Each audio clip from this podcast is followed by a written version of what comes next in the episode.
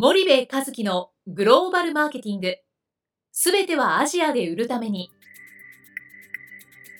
ポッドキャスト森部和樹のグローバルマーケティング。すべてはアジアで売るためには、過去10年間で1000社以上の海外展開の支援を行った森部和樹が、グローバルマーケティングをわかりやすく解説します。グローバルマーケティングとは、世界のニーズに応えて利益を上げること。アジアで売るためには、ものづくりプラスグローバルマーケティングを武器とした戦略を持たなければなりません。日本には素晴らしい企業が多く存在します。その企業とともにアジア市場を目指したい。再び、ジャパンアズナンバーワンと呼ばれる時代を作りたい。森部和樹は、そんな思いを持ちながらこの番組を皆様にお届けいたします。皆さんこんにちは。弊社より配信中の動画番組のご案内です。弊社ではスパイダーチャンネルという無料動画番組を配信しております。この動画番組は日本企業の海外販売チャンネル構築のノウハウを無料でお届けする番組です。またグローバルビジネスに関するさまざまな情報もお伝えしています。毎週火曜日金曜日の週2回配信。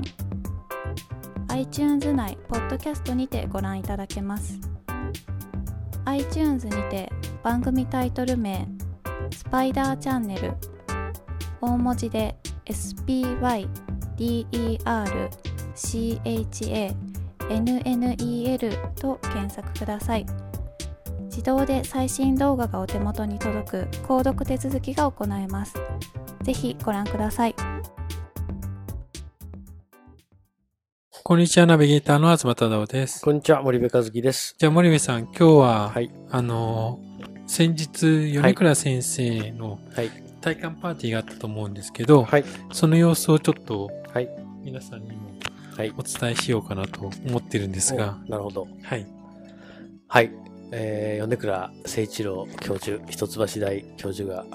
ついに、はい。63歳で。63歳確か。はい。えー、定年が63歳なんで、一橋大は。はい、はい、はい。えー、イノベーション研究センターの教授を体感されたと。うんこんなことをこのポッドキャストでペラペラ喋られてるとは米倉先生もきっと知らないでしょうが、はい、そうなんですよ。それで招待状いただいて、はい、あの一緒の坂道連れて行ってきましてね、はいはい、で東ちゃん遅れてきて、はい、でよかったね。そうですね、うん、涙の体感記念パーティーで、はい、はい。どんな感じ？えっとで六本木ヒルズであったんですけどね、はい、あのー、3時間ぐらいですか？そうですね。ね3時間ぐらいあって、はい。えー、夜6時半からね、うんうん、あの豪華なパーティーで2300人ぐらい来てたのかな。そうですね。ね2300人ぐらい来ててえっ、ー、とまあ各界のその重鎮というんですかね、うんうん、あの経済界のドンみたいな人たちはいっぱい来られてて、はい。はいうん。であの冒頭であの米倉先生のあの恩師にあたる野中先生が来て、はい、であの非常に何て言うんでしょう。あの感動的な体感記念パーティーだったと、先生も少しうるっと来てましたね。来てて、すごく良かったですね。で体感記念パーティーの副題というかサブタイトルが、まあ、パワートゥーザピープルっていう、はいはいはい、あのあれであの米倉先生のその大観記念パーティーの企画をやってた有志の皆さんがね、うん、相当寝ずに苦労されたんじゃないかと思うんですけどね、うん、すごく準備をされてね、はい、あの良かったですよね。あの米倉先生のいいところがすごくいっぱい出て、はい、あの感動的な回でしたね。うんどんなちょっと聞いてる方にも分かるような感じで、うん、ちょっとどんな感じだったかっていうの森さんなりの感想でもいいですし、ちょっと様子でもいいですし。そうですね、僕ね米倉先生とその南アフリカにね毎年行ってるんですよ。はい、であの JTB 主催でツアーをしてて、まあ、米倉誠一郎と行く南アフリカ、うん、ビジネスツアーということで。えっと、このきっかけは確か東ちゃんが2013年に、ね。はいはい、あのこの米倉先生は面白いと、うん、米倉先生がやってるツアーに行ってきますとかっつって勝手に行ったんだよね。創業した年ね。年ぐらいですね。で当時僕は思い出すんだけど、はい、このガキは創業当時に金もないのに何言ってんだろうと思って、はいで、自腹で行ってっつって自腹で行ったんだよね。自腹で行きましたよ。だって自腹で行くつもりで。そう、自腹で行ったのね。はいはい。で、後であまりにも良かったから、会社としての貢献とか高かったから、その費を経費精算してって言って、精算した記憶があるんだけど、はい、そう、東ちゃんが米倉先生の研究が面白いって言って、米倉先生のツアーに行ってくると。はいはい、きっと将来スパイダーのためになるだろうって言ってきて、うん。でそれがきっかけで僕も2014年に行って、はいはい、そしたら2015年のツアーから、うんうん、あ手伝うようになって、はい、で今年で2017年という、うん、まあそんな感じなんで僕も米倉先生とは45年の付き合いなので、はいはい、別にそんなに何て言うんだろうあの周りにいるようなねもう10年20年付き合ってる方とは全然あれが違うんだけども、でも、なんかその短い期間の中でぐっと近くなって、あの、米倉先生の最大の魅力はね、ちょっと、あの、研究のこともそうなんだけど、あの器のでかさだと僕は思ってましてね、うんうん、あの先生ものすごい器がでかくて、はい、あのね人の、えーと、その地位とか、はい、えー、資産規模とか、うん、あ社会的その地位とかね。そうそういうものでね人を一切判断しないんですよ、うんうん、自分が好きか嫌いか、うん、面白いと感じるか面白いと感じないか、はい、それで付き合うんですね、うん、だから人脈の幅が、えー、学生まで学生からそのいわゆる経済界のドンまで、はい、まあ非常に幅広い、で相手をそういうところで見ない器のでかさ、はい。がすごいなこの人と思って、うん。うん、で僕は米倉先生と45年付き合ってて一番印象に残ってるのが印象に残ってるっていうかその米倉先生僕の中での米倉誠一郎って男はねその器のでかさがすごいなと思ってて、はいはい、でその器のでかさがすごくこう出てたよく出てたね、はいはいはい、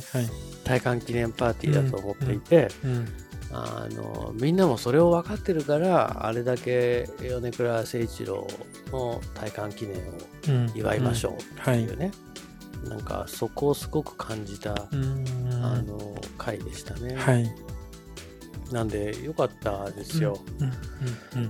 あの学生もいればねあのまあ、誰もが知ってる経営者の方もいらっしゃいましたね、うん、個別に名前出すのまずいと思うんだけど、政治家もいればね、はい、あのいっぱいいらっしゃったんで、ね、はい、うん、よかったですね、うん、司会もね有名な方がそうね。されてましたもんね。それは言ってもいいんじゃないかな、はい、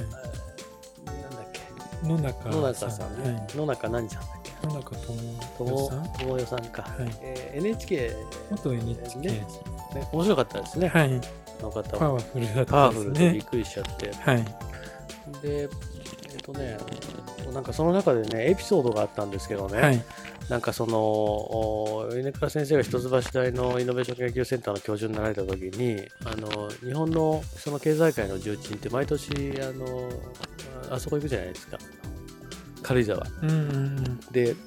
セミナーやるでしょ？ゴルフやって、はいはい、でそこでまあそのいわゆる講演会をするっていうんで、うん、偉い先生方が呼ばれて、うん、日本の今後の未来とかね、うん、日本企業のあるべき姿みたいな、そういう大きいタイトルでこう講演をすると、でその時にまだ先生若い時だよねあれ50代なのか何歳か分かんないけど呼ばれてねあの講演をした時に、なんかその日本の本当に経済界の重鎮ですよ、がいっぱいいる中でお前らそんなことやってるからダメなんだみたいなことを ダーンって言ってすごすごかったっていうね、その話別のところからも聞いたことがあって、だから相手が誰だろうがダメだと思うものはダメだってこうはっきり言っちゃう感じのところ、しかもそれがなんかなんていうのかな憎めない言い方なんですよね、うん、あれは人間性なんでしょうね、うん、普通の人が言ったら多分カチンと怒っちゃうんだろうけど米村、ね、先生が言うと、うん、まあちょっと話聞こうかなみたいな、なんかそんな感じはありますよね。そうですね。あとあの若い時の写真もいっぱい出てきてね。はいはいはいまあ前から日本人じゃないなこの顔はってずっと思ってたんですけどね、はい、若い時の米倉誠一郎先生って牧クロードあなんかマイク・マキのあの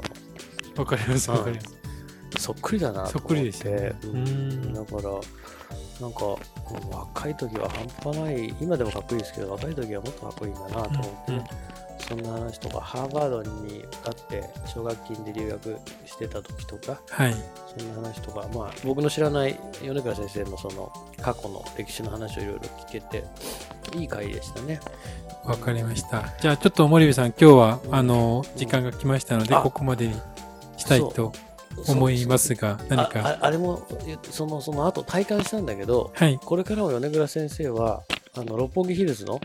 元気塾の塾長は引き続きやって、はい、で法政大学の教授と、うん、あと一橋大学の客員教授も引き続きやるみたいなんで、うんうん、まあ活動はこれからもあんま変わらないみたいですね。はい、はい、そんな感じです。はい、森さんありがとうございました。はい、ありがとうございました。本日のポッドキャストはいかがでしたか？番組では森部和樹への質問をお待ちしております。ご質問は podcast アットマーク spydergrp.com ポッドキャストアットマーク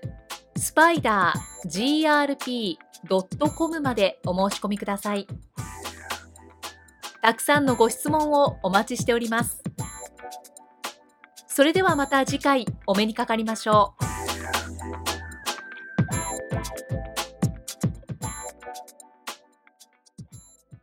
森部和樹のグローバルマーケティング。この番組はスパイダーグループの提供によりお送りしました。